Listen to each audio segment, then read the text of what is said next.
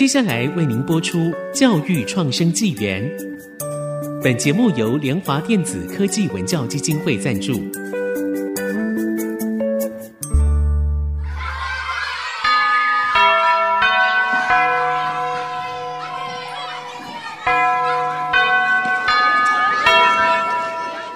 起立！起立！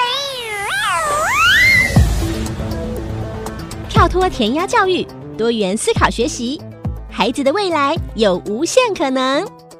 欢迎来到教育创伤纪元。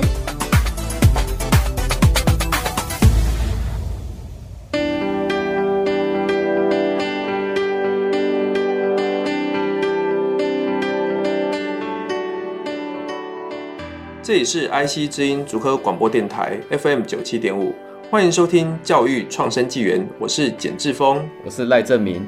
这个节目也会同步在 Apple Podcasts、Google Podcast、Spotify、KKBox 上架，欢迎大家收听。我们这个节目呢叫做教育创生纪元。那在之前我们用了大概三集来讲教育这件事情，那接下来呢我们要来讲创生。哦，那讲到创生呢，其实它比较像是在一个地方里面，我们要创造一些可以让地方活络的一些活动啊、行为啊，或者是怎么样去拯救地方。那拯救地方这件事情呢，其实呃，我自己深深的有一个印象哦，就是我记得前一阵子我去台东那边，那去那边，我记得。常常经过的时候，一定要做的一件事情就是买肉包。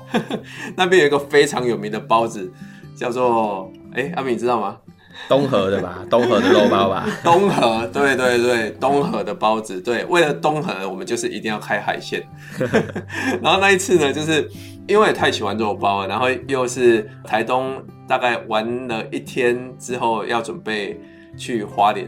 玩了哈，那所以呢，我们就想说，那台东我们还可以再过一夜这样，所以我们要选在那个海鲜那边，那准备在东河那边住一天这样子。啊，结果呢，那间我们住的那个民宿呢，其实民宿的老板也是一个退休的北北啊，他其实就在他自己的房子的旁边盖了有大概两三间的平房这样子，哦，然后就。把那边当成是民宿，其实你说在那边盖民宿，我们会去住呢。我们其实是为了东河包子的，所以我们隔天早上他也没早餐，为了包子住民宿就对了。对，所以我们就隔天早上去买那个包子，然后回来当早餐。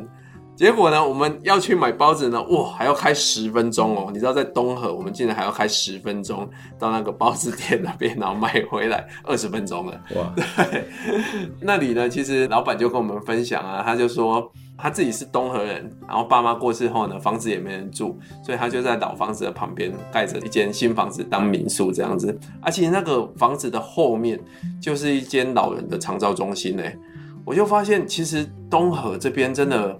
老人蛮多的，大家都只知道包子，其实不知道在那边的严重性。就是他就说，哎、像他在那边经营的也还算可以，但是叫他的孩子回来经营，他的孩子也不想回来。所以其实偏乡真的有这些问题，哎，阿敏觉得呢？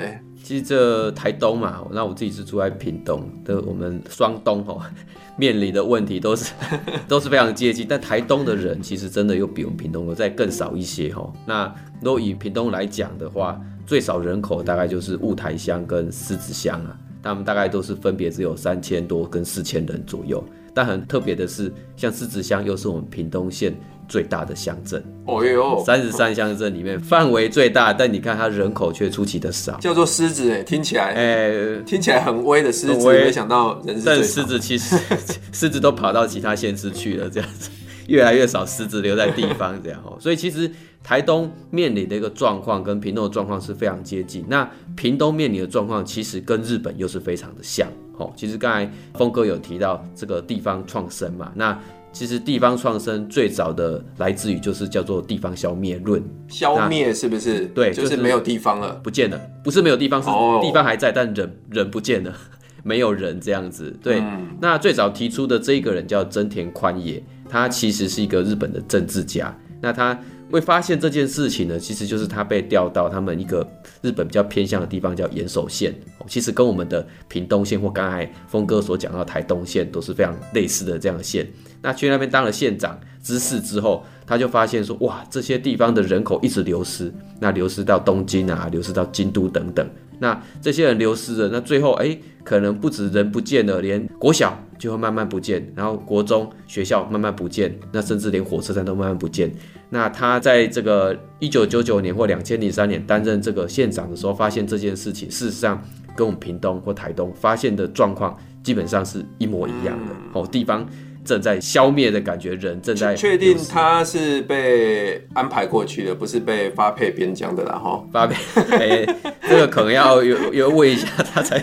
因为因为那个呃，通常都是从地方开始做起，没名的时候从地方开始做，然后做一做之后，然后就变成行政院长之类的。对，我没有我没有来说谁，但他最后是有到中央去这样。可是我发现他提出这个地方消灭论这一本书。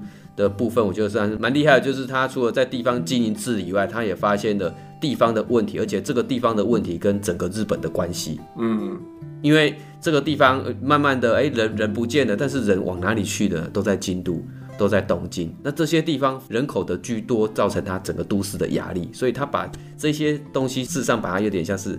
牵连起来的一个概念，让他觉得说，哎，这个是国家的问题，国家的危机，而不是单一个岩手县的问题。这个问题其实听起来真的蛮严重的啦，就是在地方慢慢消失，而且在台湾其实很多乡镇的地方呢，也面临同样的问题，就是你刚刚说的人已经越来越少了，但是年迈的这种我们刚听到的一些老人，其实都是还是住在乡下。那其实像现在就有很多的。孩子的爸爸妈妈呢是在大城市工作，然后呢，孩子就送到这些乡下给长辈爸爸妈妈他们去照顾，哦，就是这些所谓的爷爷奶奶来照顾，然后假日的时候呢才回去家乡。所以之前我在部落的时候，部落开了一个玩笑说，部落没有青年阶级，只剩下老人与狗。哎，他们没有小孩是不是？老人最多，小孩也慢慢减少了，因为少子化的关系，小孩也慢慢哦也都不生变少，所以最多的就是老人与狗这样。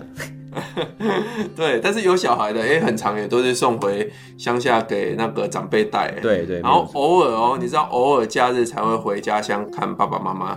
那当然有孩子的就会多一些动力，比较常回去。但是你知道，其实我看到的，特别是劳工阶级的啊，可能父母呃就是夫妻他们都在都市工作，然后他们其实也是赚取微薄的薪资，而且还要付房租，都市生活又那么贵，所以他们其实常常没有钱可以寄回去。然后孩子呢就阿公阿妈带，然后可能就靠了退休金啊之类的。所以这又是另外一个问题，就是教育的问题，还有老人照护的问题。哎，没有错啊。对啊，这些问题其实蛮严重的。是啊，就是人口流失，而且你要发现，像我们屏东来讲，人口流失的很多都是这些地方的青年，他们很早开始念书啊，或是工作就开始在流失。那真的留下来的，真的就只剩下老人家，还有被送回来的他们的小孩这样子。嗯，这个事情在。日本是不是其实已经早就开始发生了？诶、欸，因为台湾的地方创生的这个发展是从二零一九年才开始，可是以我们屏东县来讲，二十年前就发生了，大概在两千年左右，所以屏东县的发生的状态的时间点跟日本发生的状态时间点事实上是差不多的。哦，那等到全台湾其他县市都感觉到的时候，全台湾人口开始下降的时候是二零一九才开始下降，但对我们屏东县来讲，两千年的时候就已经是这种状况了。嗯。所以日本它一开始发生是怎么样呢？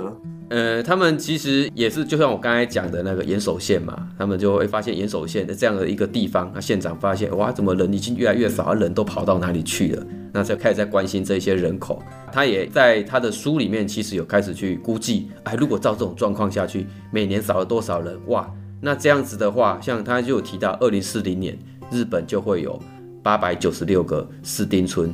有超过一半的地区会有消失的一个危机，嗯，所以他们就是诶，从之前的一个状态来推估，哇，这个是比如二十年后就会消失的一个情形。这个八百九十六大概就是占日本一半以上的地区嘞。是啊，非常严峻。是。那这件事情呢，其实在台湾也是这样子。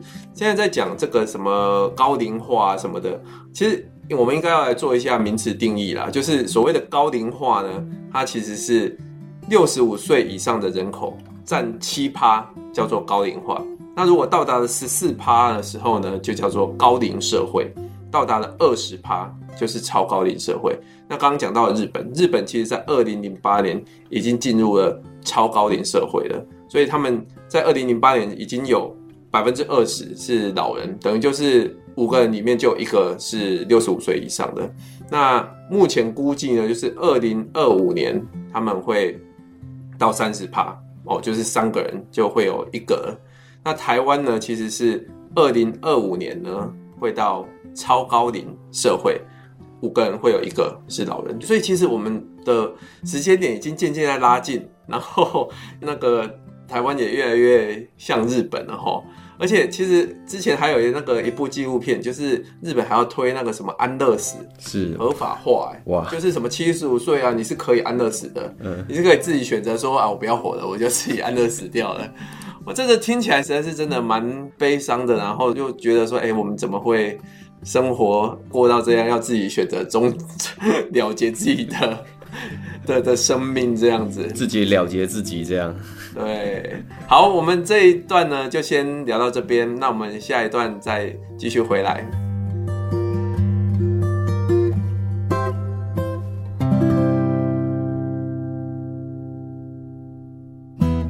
欢迎回到教育创生纪元的节目。刚才其实我们有提到呢，增田宽也，那他讲到了这个地方的消灭论嘛。那其实他也有提出一些数据，然后分析这个人口跟乡村地方的这个核心的关键。然后其实他最主要要把这个警讯来告诉大家。所以他一开始就有提到，就是对这个人口减少的这个问题，也一直呼吁日本的这些国民哦，然后跟他们讲到说，这不是遥远的未来，是现在就要面对的问题。那其实对于台湾来讲，我们起步的比较晚，二零一九年才开始。可是对于某些县市哦，像前面有提到的屏东县或者是这个台东县来讲，基本上这不是遥远的问题，而且是现在就在发生的一个状况哦。所以说他们其实除了提出问题以外，也有提到就是说避免人口集中啊，就像我们台湾这样集中在大都市一样，造成都市的压力。但是乡村呢，如果要让都市的人离开都市回到乡村，那乡村是否有它的吸引力？那特别还有现在其实问题是非常错综复杂，少子化哦，然后乡村高龄化等等这些问题，到底要如何的营造？其实。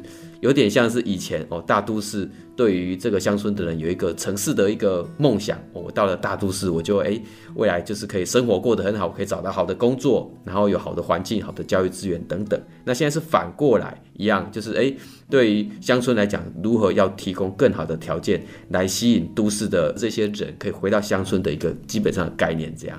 这个台湾其实也正在进行式啦。那台湾呢，在二零一九年推出了地方创生，他们有一个叫做优先推动区。那优先推动区呢，里面有包括台湾的三百六十八个乡镇里面的一百三十四。那这个一百三十四个乡镇呢，其实它占的台湾的土地呢是有三分之二，而这三分之二的土地里面呢，竟然只住了全国一成的人口，就是大概两百三十万人呢是住在这。三分之二的土地上，所以大家看到我们已经有蛮严重的，大家都集中到都市的这一种这种感觉了。是啊，对。那乡村真的，大家如果到地方去看的话，真的是废弃的国小已经是真的非常的多哦。然后国中也有，甚至到大学哦，像我们屏东也有大学，或是其实很多县市都这样经营不下去，车站经营不下去。那最后你会不会想象说，一个地方如果人口不够的话，会不会连乡公所都经营不下去，里民都进一步下去。真的对，当初在推那个什么广设大学，推的就是什么一县一大学，什么一乡一学校，是不是？对。哇，这这我看了很多，真的就是屏东的或中南部很多学校，就是一直关了，一直倒闭哎。然后像我在的这边是桃园，我就发现像青浦这里啊，哇，学校就一直开。还有那一种学校，真的就是太老旧了，所以就直接废校，然后他们在旁边呢，就只是走几步路而已。再选一个地方呢，再盖一座新的。对，我就觉得哇，怎么差这么多？曾经吼在桃园，我去帮忙过那个桃园新屋那边有一个国小，那那一年校长了，他就哎、欸，我是在一个类似一个协会的场合遇到他，我看到校长呢吼，他到每一桌像是拜票一样，跟大家讲，你有小朋友一定要念我们学校这样。然后我说哦，校长为什么要做到这样，像在拜票选举一样？然后校长跟我们说，他们那一年的新生只有三位。哇，在桃园哈，桃园是新屋的这个地区，一直有三位。他说他很怕他们三位还不来念，其中有两个是双胞胎。如果那双胞胎不来念，那那一届的新生就是只剩下一位。所以大家不要看好像桃园就是一个直辖市哈，然后就好像很多，其实桃园也有很多偏乡的，比如说像。新屋啊，复兴区啊，对对，对，很多偏乡的，包括像我们也一样讲的，也是直辖市，台南，它也是直辖市啊。可是，在左镇哦，左镇区人口不到五千人呢，它里面其实就有提到说，像我在杂志里面就有看到说，像左镇的市中心呢，它两条街大概就是六十几户的人家，这六十几户呢，有三分之一。就是二十几户呢，都是空屋。晚上八点之后呢，大概就只剩下三四间店在开啊。这个店呢，包括就是有什么柑仔店啊、诊所啊、药局啊。晚上八点过，所以你可以感受那个晚上之后，街上就是一片宁静到让你觉得有点恐怖哎。甚至它里面最可以讲到这个见证人口变迁的，就是有一间在专门卖那些婚丧喜庆用品的那一些啊。他就经营了这几十年来呢，他就看到这个生意的起落。就是早期他们刚开始经营的时候，哦，那个婚礼的商品啊是卖最好的。然后现在呢，就是一些挽联啊、寿衣啊这些是卖最好的。所以真的哇，这个好惨哦，怎么会？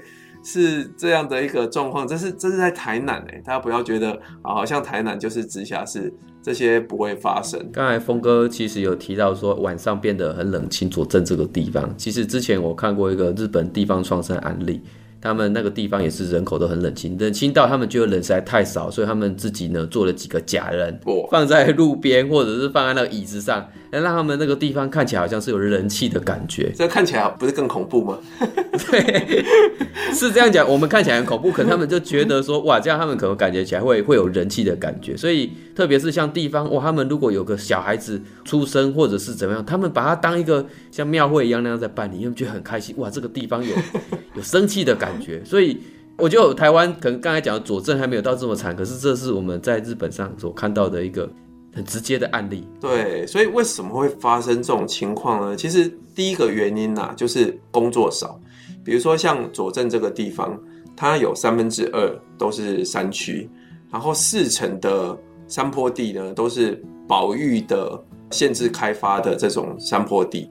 你像我们连在那边要种田啊，种农作物啊，其实都没办法，所以在当地其实就会变得很困难。所以第一个原因就是工作少，实在是没有工作。然后第二个原因呢，其实就是交通落后。比如说像以前要到南化或者是玉井，在台南，你如果要到这两个地方，其实你都是要经过左镇。早期呢，他们左镇那一边呢，就会是一个芒果的交易地，他们就非常的盛行这样。可是这件事情，当交通一改变了之后，比如说像台八十四线那快速道路一通行之后，哇，这个中继站就没落了。哎，我就觉得这很像是那个迪士尼，大家如果有看过那个《汽车总动员》那部电影里面，那真的就是像六十六号公路，真的就是在 Highway 一开过之后，六十六号公路哎就没有了哎。你看到那个什么？德州电锯杀人狂啊，常常就是在这种公路上面的发生这些恐怖的事情。对，所以交通落后是哦，就是从原本的重要中继站，然后就变成是没有人要经过的一个地方了。还有第三个原因就是无纸化，像左镇国小在日据时代的时候呢，其实它大概有近千名的学生，那现在呢就只剩下八十位，而且是一年比一年少。真的很令人伤心啊！所以统合这三个原因：工作少、交通落后、无纸化，它就会造就地方的一个衰弱，甚至要变成地方消灭。对啊，其实他这个刚才讲的案例，就是我们台湾活生生的一个案例的一个状况啊。那日本当然也一样，所以森田宽也他其实看到这样的一个状态。所以他也促使了日本政府去推行地方创生的一个政策，希望说可以提早用政策早一点来解决这样的问题嘛。那最后其实他们这个人口问题都已经变成国安的问题哦。那相对于日本来讲，他们比较早我们大概五年开始的这个地方创生，那其实也有累积出一点成果，但不敢讲已经完全解决这样的事情。坦白讲还是有点困难哦。那台湾我们二零一九年。才开始地方创生的元年哦，那很重要的，我们当然是很多是学习他们的部分，但毕竟地方还是有所不一样啊哈。他们的问题，说真的，因为他们地又比我们广，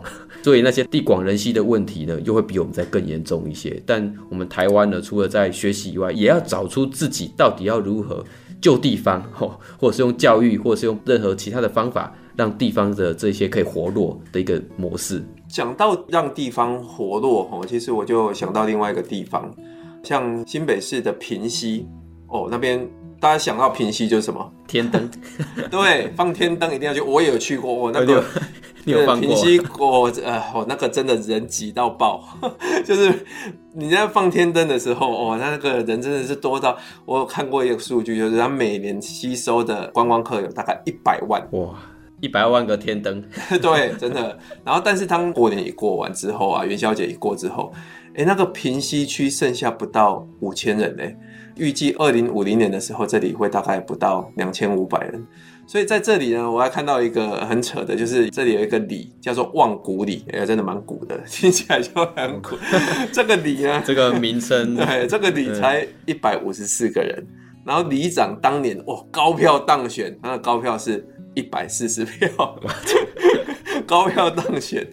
另外有一个里，诶、欸、也很扯，它旁边没有加油站，然后加油站要骑很远的地方，它叫做东市里，它骑大概是二十公里以外的那个加油站，然后从那边呢加满油骑回来，机车只剩下半桶油。所以从这些地方，其实我们可以看到很多地方真的，它有它。可以发展出来的东西，比如说像平息方天等，但是为什么人散去之后就变成这样？这个其实也是我们未来几集要来探讨，就是如何让地方活络。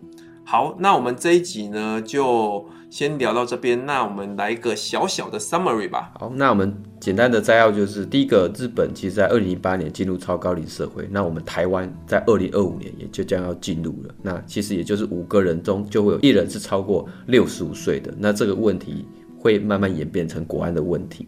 那第二个是说，地方消灭其实并不是物竞天择，而是工作少、交通落后。或者是无纸化、少子化等等，导致了人口外流跟高龄化的一个问题。是，那如何让地方活络呢？就请各位未来继续来听我们的教育创生纪元，我们会来好好讲如何来进行地方创生，而且还有我们更重要的就是如何来用教育做创生。好，那我们今天的节目呢就到这边啦。如果你有任何的建议或指教，欢迎到爱惜之音网站来留言。教育创生纪元，我们下周见。